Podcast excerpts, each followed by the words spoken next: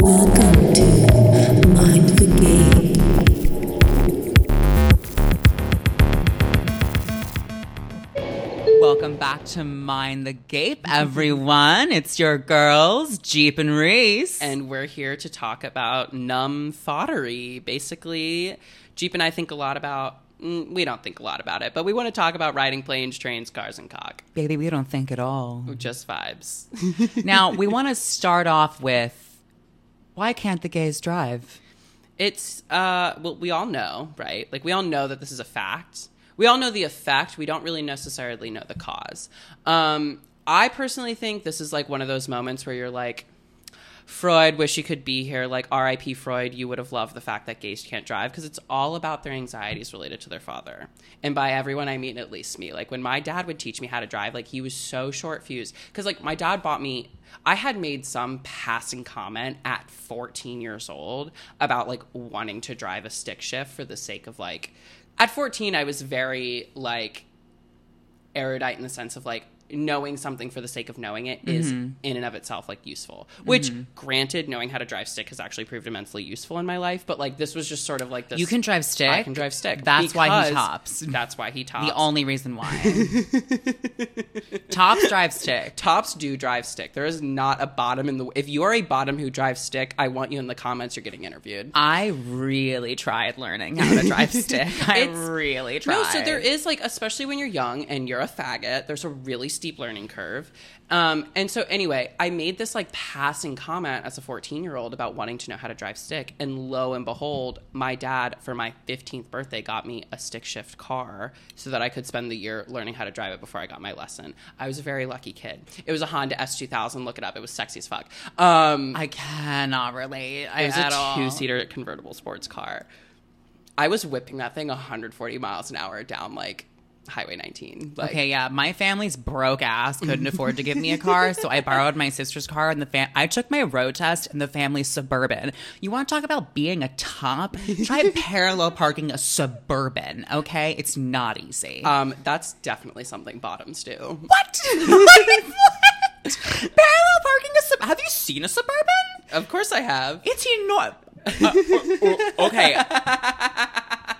I have only been. Bad, bottoms got to be more aware of the back. Come on.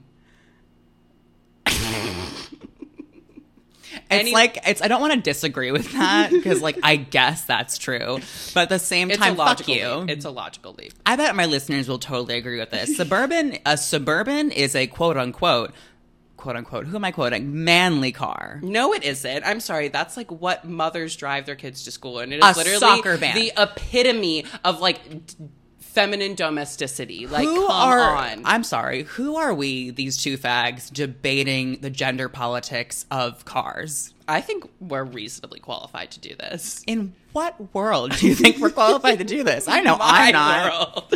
Okay, anyway, the point of all of this was to say gays driving is a Freudian nightmare because when my father bought me this car, obviously he was the one who was going to teach me how to drive it. And it was just like knockdown, drag out, blowout, blowout fight after blowout fight with him. Like me, just like driving around the little cul-de-sac in my neighborhood, like sobbing hysterically, like stalling out repeatedly. My dad just being like, "Why can't you shift off the fucking clutch?" Like, okay, he wasn't that bad, but point being, I do actually think a lot of queer people probably have some sort of experience with their parents, disproportionately their fathers, where they're learning to drive and it makes them really anxious because it's a manifestation of all sorts of other tensions in their relationships. And I'm totally projecting onto everyone. See, on the flip side, to my memory, which is, as Reese knows, incredibly shitty, to my memory, learning how to drive was really simple. I never really had any problems. I never got into any arguments. Everyone in my family took a whack at teaching me how to drive. Mostly my dad. Mostly my dad taught me how to drive. I should have But- prefaced all of this by saying I am a horrible driver. Okay, all right. I have a lot of people who are going to listen to this who may disagree, but I'm a fine driver. I'm fine. I See, I can't say that even though, like, I low key think I'm fine because I know my friends will be raging in the comments. So, no, I'm a bad driver. No, you're not fine. I have been in the car with you. It is Exactly, like hell. exactly. It is like hell. In Miami, being I, my anxiety as a as a as a bipolar person, insane with you behind the wheel. Regardless, back at the ranch, back to me. Um, driving for me was never that big of a deal, I guess. like in terms of like your liberty and independence instead of like the sort of like narrative of like I need to drive to have this. Sort the of, only like, thing was like. I think you had raging anxiety. I had the opposite. I had unbound confidence for no reason. I would be that little faggot blasting Marina and the Diamonds, going to school with my sunglasses on, going to Starbucks, like going to the drama club. Don't Like, get me I wrong. really love that. That was me the minute I got my license, but every day prior, like I have never, knock on wood, been in a legitimate accident. oh. I think the reason why I won three superlatives, most artistic, which is one they gave me for obvious reasons, um, trendsetter, and driving hazard. Okay, wait, pause. You were allowed to have three superlatives at your high school? No, I wasn't. I was only allowed to have one. Oh, so you got to pick which one. You Yeah, wanted. and so I think June Chung got driving hazard, but I think that was why. I've I don't know if he ever got into a car accident. I think that was just racism. But um I I wouldn't say I crashed my car at prom, but it, I had the option of either hitting a Mercedes or the cement column, and I hit the cement column. And a I'm crowd sure of your insurance was thrilled. well, we didn't claim the insurance. It was like, baby girl, we left that dent in the car. Like, we did not fucking care. but I didn't get into our next topic until college because I wasn't sexually active until I was in college. I was a I was a little baby. Oh, see, our next topic, car sex, is actually quite relevant because, in well, to me, insofar as because I grew up where I did in very rural northern Were you on Grindr as a teen? No.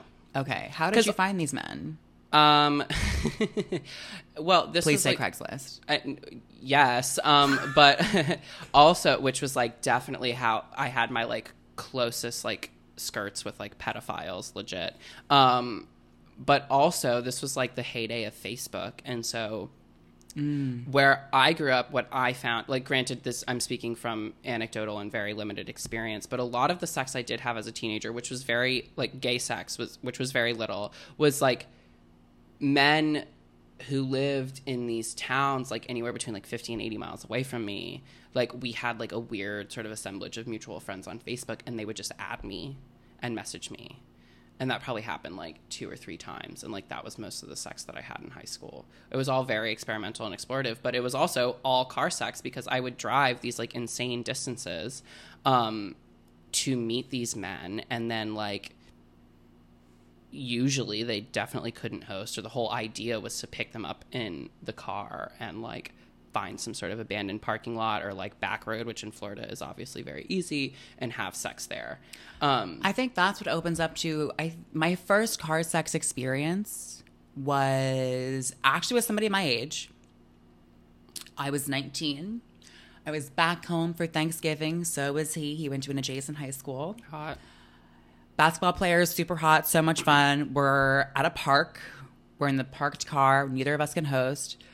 We're about to get hot and heavy. We're both in the nude.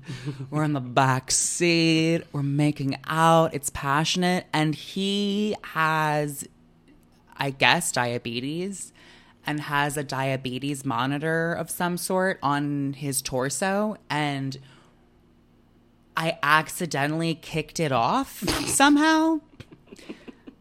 Like it's like taped or something. what, and what, it, what did you do where you're just like i'm gonna get a snickers right now well, it like ripped a little bit, and there was blood coming from the side of his torso, Oh my God, like, pouring you're in the a back bad seat. person. It was an accident. It was an out. I didn't know it was there, and my foot kicked. Ah, I don't know. And then he kind of like he had bandages, he had it back up, like he cleaned the whole thing up, whatever, and he wanted to keep going. And I was like, I mean, I guess. and then ghosted me. A year later, I have blonde hair. He pretends not to recognize me.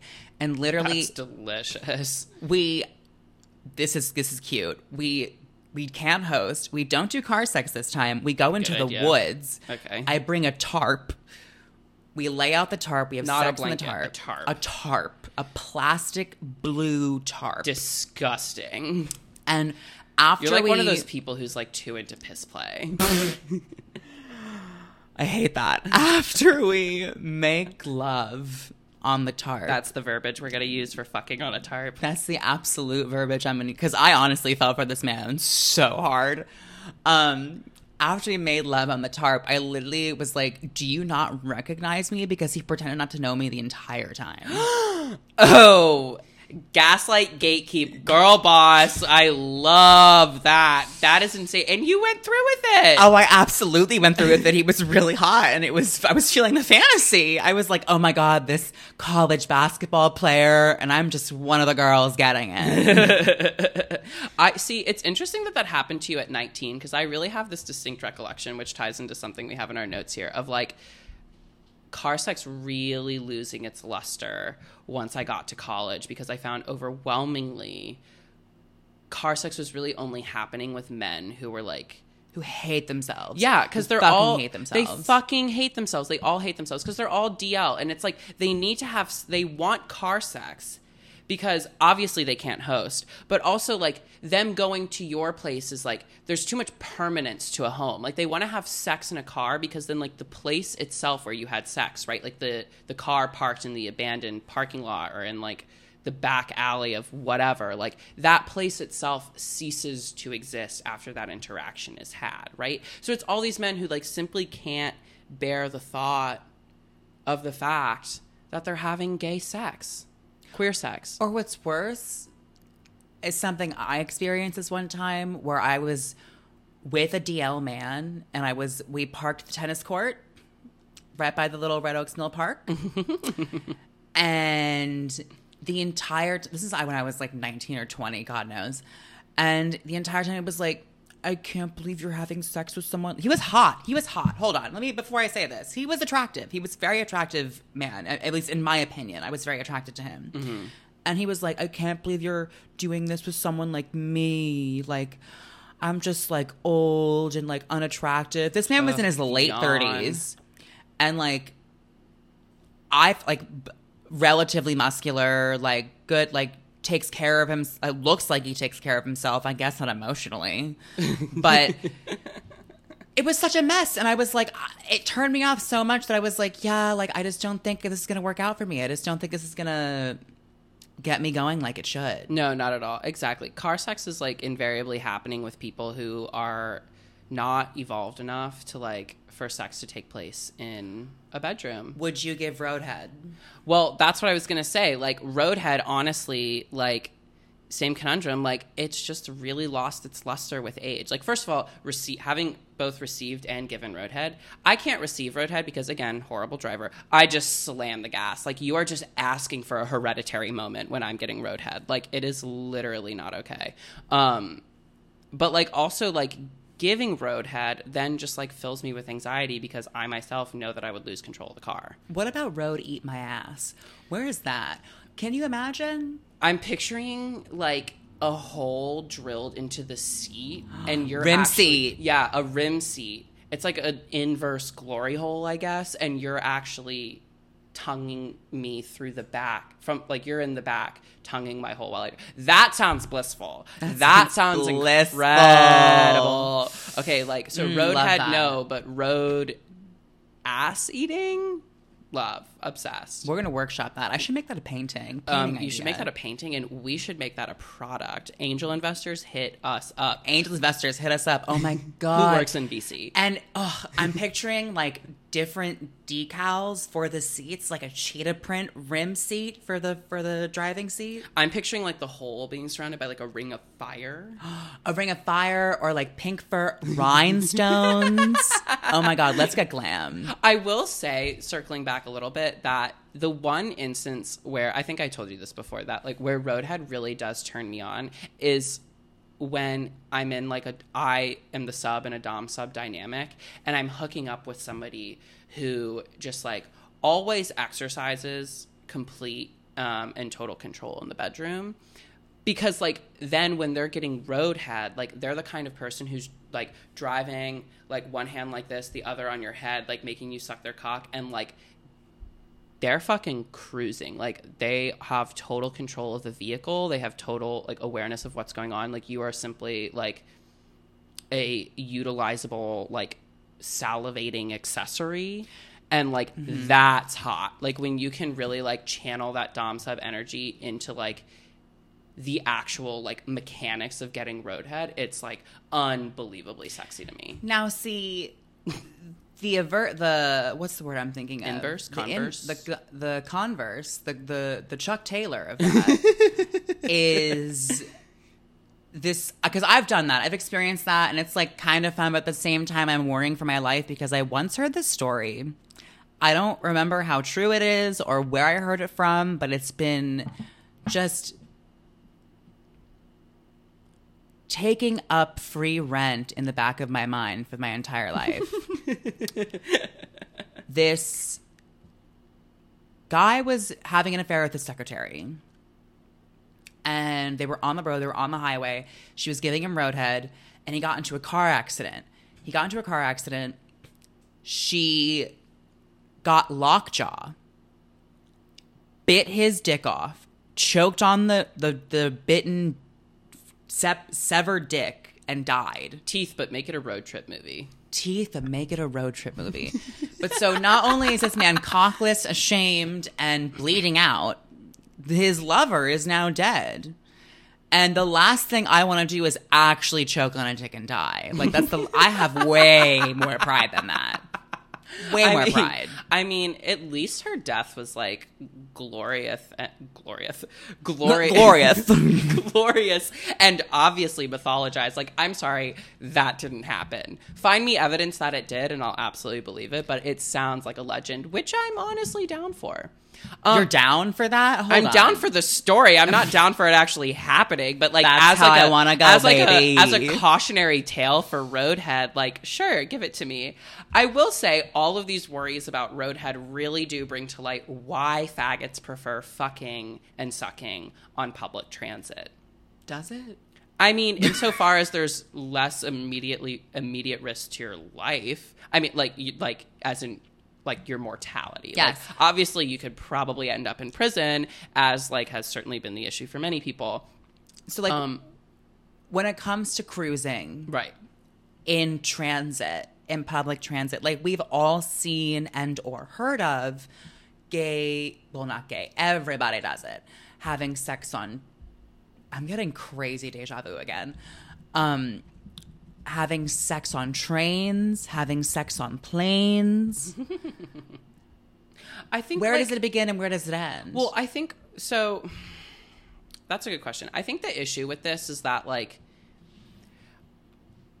people are we've talked about how like what is the line between like what is offensive and not in terms of cruising, right? Because there are some like you could be like like there's this video that's gone viral on porn Twitter of this guy just like sucking this other dude's cock, incidentally a porn star's cock on a subway that other people are like on and like ca- are like they're aware of what's happening right? It's this like insane like middle finger demonstration of exhibitionism.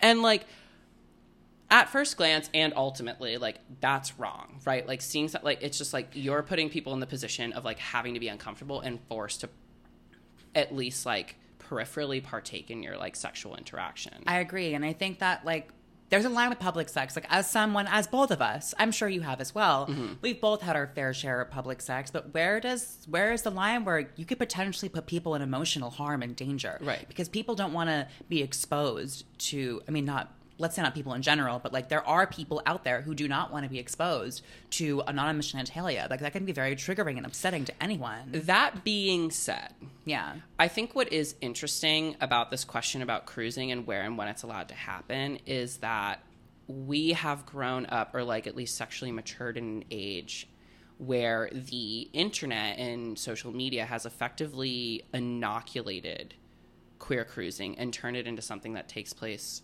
in these entirely covert, hermetically sealed online spaces, right? Grindr, Scruff, whatever else is out there, right? Like you go on there knowing that everyone else there is like actively seeking sex and is by some degree a queer person. And so mm-hmm. it's like, you know, 30 40 plus years ago when like cruising was the effectively like the only option within social space of finding sex for queer men it demanded a degree of the risque and the problematic in order for that queer sex to even be realized right like you had to lock eyes with somebody across a room or across a space a park and then find a space where you may potentially get caught but in order to realize and have your pleasure And like, there's a rich history of that in New York City, like Chelsea Piers. Like, that Right. was one of the hottest public cruising places in the world. in truly. Central Park in the Ramblas. Like there's, st- it's still popular. Oh, it's still alive. Oh my god. happening. 8 a.m. I'm at my friend's apartment on Central Park West. I got a I got a DM like and on Grindr. Meet me in the Rambles. I'm like, baby girl, it's Oh, is 8 it Rambles? Pardon me for saying Rambla. Someone's thinking of Barcelona. Sorry, She's worldly. She's cosmopolitan. She's missing Europe. Um, no, I mean, I do think like there is this there is this potential risk of emotionally harming somebody, but it also like harks back to what we were talking about last week with Andrea Long Chu and desire, where like desires are often conflicting and problematic and undesired. Like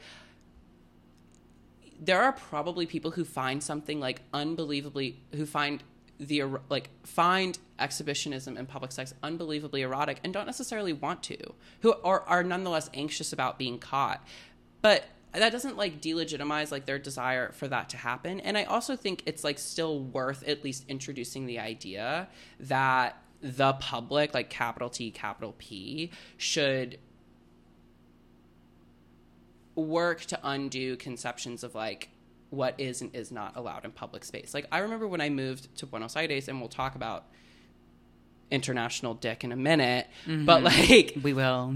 but like one of the things that was truly shocking for me and like difficult to accommodate and like get accustomed to was the fact that PDA was extremely popular. Like I eh, on a daily basis was walking down the street and would see somebody just like a woman or a man like pressed up against a wall getting fucking finger banged. Like it's That literally was the like same thing in Paris when I lived in Paris. it's Same just like there's this degree of sexual openness that is like at least permitted, often celebrated.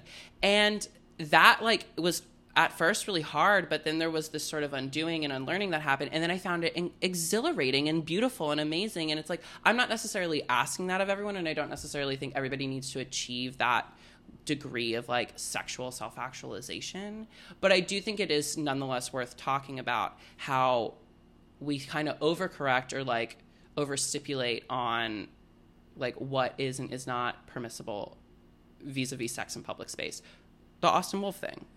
the Austin Wolf thing. How Austin Wolf was filming a little short scene with a flight attendant in a air, airplane bathroom. Right, like a little mile high club moment. Unfortunately, the flight attendant got fired for that. Delta, how dare you?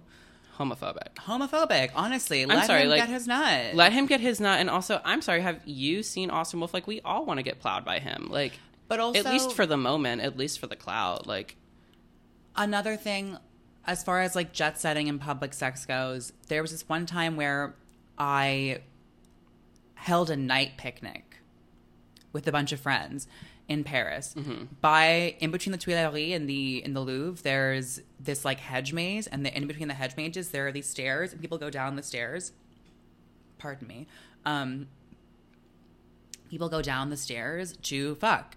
And none of my straight friends believe me. They didn't believe that it was the most popular cruising site in Paris, one of. And we go there, we find this little empty bottle of poppers. I'm like, do you not believe me now? and I look over, and from the hedge maze, there are seven, counted, seven men walking in a line out of the hedge maze with their heads down, hands in pockets, full of shame. And it's just like, how does shame play a role in public sex? How does it play a role? Like, is it inappropriate of me as a younger self to have brought cis het women into that queer cruising Mm-hmm. space because cruising spaces like if I let's let's bring this back to the 80s like if if I had brought cis het women to Chelsea Piers like that would have been a catastrophe. Okay, but here's the thing: it's a cata- this, and this is part of the problem. This is part of the problem of the framing. It's a catastrophe for the queer people, not the straight women. Absolutely. right? Like, Absolutely. The problem right now is like the way we conceive of like public sex is that it's a catastrophe for the people who have to witness it or who have to be exposed to it. When in reality, it's a catastrophe for the queer people who have to do it because it just signals that they don't have private spaces in which they can like adequately and like like in which they can adequately partake in sexual activity in a way that feels fulfilling and exciting and like intimate. And I mean, that's what cruising was born out of, right? Was like Exactly. that It's- exact lack of space. It's born out of spaces for queer people that didn't have access to spaces or didn't have like a lot of those queer people were like living at home. They were poor. They didn't have the money. They didn't were able to afford like these glamorous lifestyles that some queer people Let alone were. their friends and family are obviously going to ostracize them should they be found having sex in their home. Exactly. So there's cruising is such a complicated topic. Right. There's so much rich history and so much importance to it. Like I know like this is something I discussed with my I have an uncle who is gay, who is an HIV survivor from the 80s. Most of his friends have passed away. In fact, recently another one of his friends has just passed. Damn. And those cruising spaces were part of the culture. Like those those places were part of the being. Mm-hmm.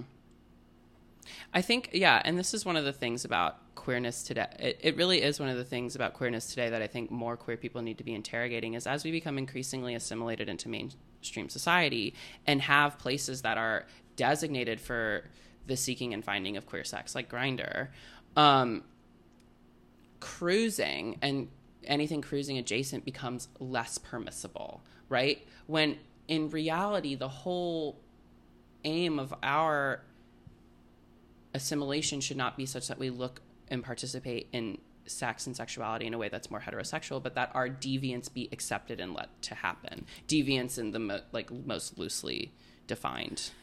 And term. speaking to that, I remember a wonderful teacher once told me back in college about how cruising, in the sense, regardless of whether it be in transit, in a public space, etc., was an open-minded practice. Mm-hmm. It was like you were taking on what's available. You were experimenting.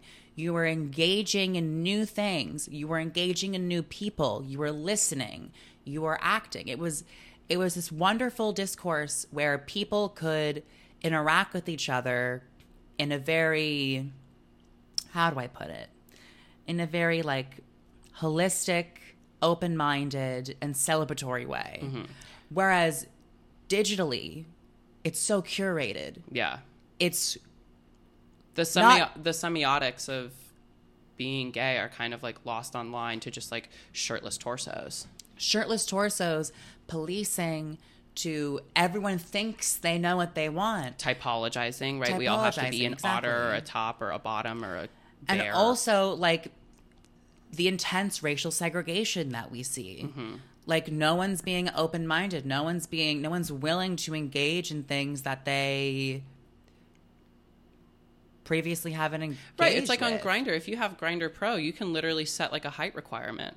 Like you're literally You not can- even if you have expo- Grindr Pro, you can set an ethnic requirement. Yeah, which okay, we sh- we're not even going to touch on that, but it's like you can literally exclude like the possibility of having a sexual interaction with somebody like that, which within the world of organic real like IRL cruising was like fundamentally impossible to I think our community's benefit. So cruising, um, you know, worthy of discussion, worthy of problematizing. Gay cruises, absolute fucking nightmare. No. I mean, okay, neither of us have been on a gay cruise. I'm sorry, being trapped on a literal boat in international waters with no cell reception with a bunch of faggots has to be bad. I also disagree. I also agree. I was going to say disagree. Oh my god. I also agree. That does sound like my literal hell. But some people, that's what they want. I will say I do think some of my my fervor or behind like my like how much I loathe the idea of that is that I have become, especially in the pandemic, but also just have been in general, really bad about meeting men IRL. And the whole thing about a gay cruise that I do find very intimidating and in some ways hellish is like all interaction is precipitated through like meeting someone in person and like approaching them. Mm-hmm. And like my experience with that, especially in the last year, as I'm sure everybody can relate to, is extremely limited.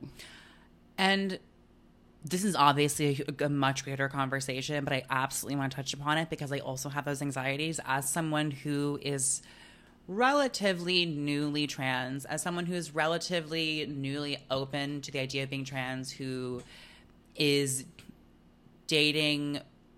I'm currently dating a gay man. I have mostly dated gay men. I have had a foray in dating straight men, which has been awful and difficult for a lot of us. Um,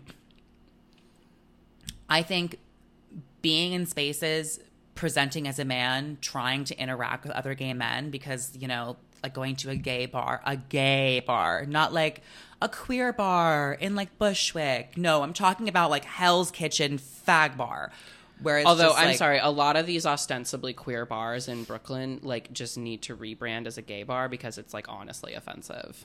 it is. It I was at is. like bar that's not to be named very close to your house the other day and you know like queer space like and it was I there were probably 600 people there and Oh, it was, yeah, yeah, yeah, yeah, yeah. and it was I'm sorry it was 98% like cis gay men. I interacted with a single lesbian. That did happen. And like one person who I identified as non-binary. But like not only did I recognize a lot of people from like having met them in real life but also from having seen them peripherally or directly online. And I'm like I know you're I know you're a cis gay man and like so I've like, been to that bar and it's upsetting because they they do advertise themselves as a queer sanctuary, but as Mm-hmm. a queer person going to that bar in Phil Femme, I felt like all eyes on me. Like Yeah. gay men you know how gay men love to police women's bodies? Well, they will certainly do it for trans women too. God, Mm-hmm. Definitely. wow, don't I feel equal?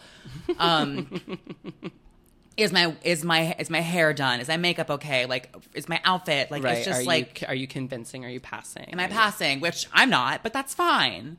There Right. should be nothing wrong with that. There and shouldn't I, be. And I feel like a lot of people take offense to that. And the irony is, like, so many of those people, those gay men in those spaces are the first to get on Twitter and post things like, no time for not nice gays this summer. And I'm like, bitch, like, you are the not nice gay. Anyway, we're getting distracted. One Back at the I- ranch. Back at the ranch. How far are you willing to travel for cock? The farthest I have consciously traveled, Consciously? consciously traveled for cock. are you suggesting that you've subconsciously traveled farther for cock or I mean- unconsciously traveled farther for cock? Falls asleep on a train. Moving like- to Paris was unconsciously traveling for cock. subconsciously. You were not out.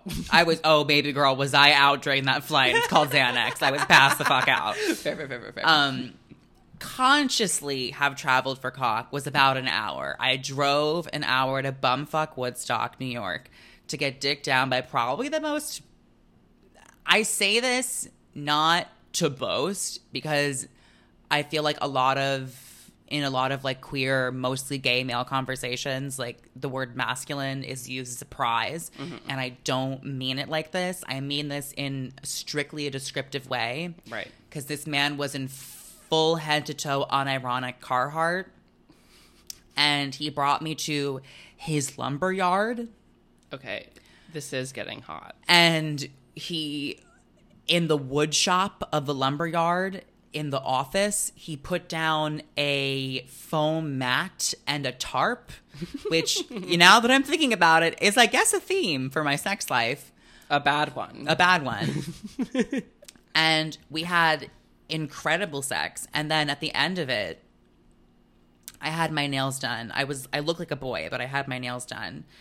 And I asked him because he kept looking at my nails. I was like, "Does this bother you?" And he went, "Yes, it really does. The next time I see you, I don't want you to have nail polish on." Next time. And I was like, "Baby girl, there won't be a next time. What do you mean? That is unbelievable. So was it worth the hour drive there and back? Kind of. kind of. Well, what's your gas mileage? Don't answer that. I'm sorry. You're asking me, a faggot, how my gas mileage is? No. I mean, for me, that would totally determine if it was worth it or not. Um, I mean, again, harking back to the fact that like I grew up in really rural Florida, like driving an hour ain't no thing for dick. Like I was doing it all the time. I've probably driven somewhere between five or six hours for cock. Um, growing up, like living in Florida, yeah, get my ass to Miami or Atlanta, and I could have gotten my twink ass pounded by some serious rough trade. hours? I mean, I was doing that all the time as a kid for things outside of sex too. I wanted when I wanted to go to concerts in Atlanta or Miami. Mom, Dad, I really hope you're not listening. Like, I would fully lie to my parents that I was sleeping over at a friend's. Like, drive to those cities. Wow. And then like- I like- never liked my parents. I was never doing anything. Well, that's the difference between you and me. Yeah, wow. Oh my you god. dream about things and I do them. My sister once drove like nine hours to Maine to meet a girl she met online. No, I, I, mean, I, went well. I totally get that. It usually doesn't. Um, but I mean, I also had the same experience. Like moving to Buenos Aires was definitely like a subconscious sort of like. I'd heard a lot about Argentina. I'd heard a lot about Argentine men, and like, granted, it all proved to be true. Like, fuck Paris, sorry, but like Buenos Aires is the city of love. Like, I have never seen, like, or been faced with such palpable sexual energy as I was in that city. And it was absolutely like one of the reasons I moved there. Um, I mean, I think honestly, like if we're being really transparent, like as a queer person, like the decision to move anywhere is like deeply and intimately informed by the ideas of like what kind of sex life I think I'll have there. And I'm like not really ashamed of that. You know what I mean? Like I'm not willing to move to Cleveland, not only because it's horrible for a lot of reasons, but because it's obviously horrible as a place to like find gay sex. Living in Pittsburgh for me was extremely difficult and rewarding because at one hand, on one hand, when I went back to Pittsburgh to finish my degree, I wasn't really fucking anyone because there was no one for me to fuck. So I didn't have I didn't have to deal with the objectivity of the male gaze. I could fully dive into my feminine transness and explore that, explore what my womanhood meant to me because I wasn't like trying to cater to gay men so that I could have sex. Mm-hmm. And so that was the positive. The downside was I was having a lot less sex and I was like dating straight men and straight men were awful and especially like straight men dating trans women, it's just like that's who we date. Yeah. And like let me tell you, it's not easy and I feel I I get it. I absolutely get it. I mean, I think yeah, like major caveat to what I was saying, the benefit of living in smaller cities as queer people is there's still these vestiges of like queer communities that are really like tight knit and like familial and like like when I lived in Philadelphia or like when my parents lived in Pittsburgh and I would visit, I had a great time being a gay person there because yeah, yes, was sex harder to find and it was ultimately more frustrating, absolutely. But like when I did have sex with people where it was like good and I really enjoyed myself, there was like a far higher chance of seeing them again and developing like a long-standing relationship with them because That I will we have agree. talked about this. Like this is sort of like the telltale like it borders on cliche like issue with New York is like everybody's always looking for the next best thing. So you like might connect with somebody but there's a hundred thousand other people that you could probably almost immediately connect with in the next 24 hours. So it's like Why bother? why bother? Whereas like when you live in a smaller city that's like absolutely just both statistically but also emotionally and psychologically speaking not possible And that's what's been difficult about when I was when I took time to attempt dating as a trans woman in New York City, like when I really tried to, like it was awful because first of all, everyone treated me everyone treated me like I was a sex worker. Mm-hmm. And like there's absolutely nothing wrong with that. I have a lot of sex worker friends. It's just like that's just not what I that's just not who I am. I'm not I'm not. And it's it's not fair to trans women to immediately assume and treat them like this. Right. And like I feel for all all the dolls who are going through this. all the dolls all dolls It's miserable.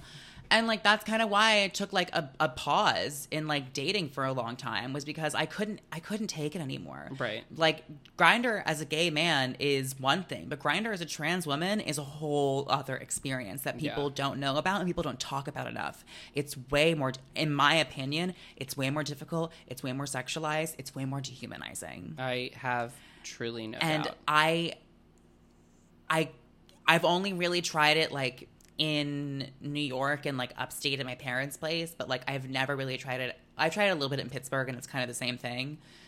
But Might be Yeah. worth trying once you're uh, overseas. once I'm overseas, I'm gonna give it. I I will say the irony of, of Europe and Europeans is kind of harking back to, or yeah, um, what you were saying about like all these men sort of slinking out of this like obvious cruising spot, like looking ashamed, is like there is more of this like there's like I do think in Europe writ large there's like a more robust queer culture of like cruising and like being a queer person in public space yet it's ironically accompanied by this like shame and this like hiding right it's like i'm sorry like but like queer Berliners are wearing are not wearing all black because it's sleek. They're wearing all black because they're afraid to look like a fucking faggot. Like, period.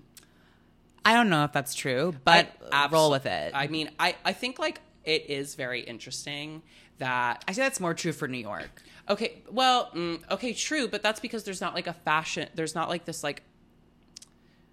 St- there's not a style in New York. There's not like a of like wa- like looking like like I'm sorry. It, American queer fashion is very like maximalist and very like we wear like a lot of colors and we wear glitter and rainbows and we like go to pride and stuff and like that's ap- like like French like Sorbonne gay culture is all just like clad in black like very sort of like not presenting your emotions or your style is just very like subdued. Do you not agree with that?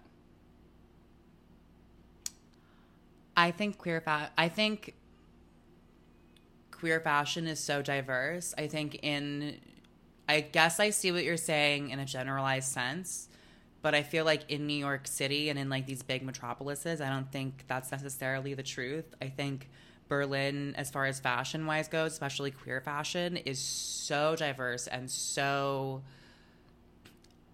Imagine Bushwick did a fat Calvin Klein line. No, I'm That's seeing what that, but, Berlin like, fashion is no, like. th- preface: Berlin's fashion is phenomenal. It's like incredibly sophisticated. The the queer fashion in Berlin is incredibly sophisticated. It's in- in- incredibly thought out, like much more so than New York's. But I also think it's incredibly homogenous and really subdued, and I think that is intimately and sincerely tied to this desire to make queerness sort of secondary to your personality in a way that Americans, for better or worse, like definitely don't do, right? Like, I'm sorry, we all know the corporate faggot who works in diversity, equity, inclusion, where his whole thing is being a faggot. Absolutely. Um, we had some other stuff in here, but maybe honestly, I wouldn't mind. Oh, the last it. thing I do want to talk about. yeah, The last me. thing I do want to talk about is traveling while femme. traveling while femme, hit me with it. And I think this is something that a lot of the dolls will agree with me on is just like as someone who's not cis passing, it is extremely dangerous and difficult for me to travel. And like you've seen that with like Gigi Gorgeous getting detained and having to go to Sweden. Like luckily she had the privilege and the time and the money to be able to do that. In fact, this amazing trans woman who I follow, Nor um Lauren I'm gonna butcher her last name. I'll drop it in we love comments. Lauren. We, love, Lauren. Canadian trans icon, obsessed with her, obsessed with her whole vibe. She ban- she dropped a travel guide on how to travel while trans because it is difficult. And like I think the one thing I want to say for our listeners, if we have any listeners out there who are trans, If we have any listeners, if we have any period. listeners, period, any femme listeners in general, travel with a buddy. Like that's just the safest way to travel when you're a trans person because it's the only way that really like can guarantee you some sort of protection.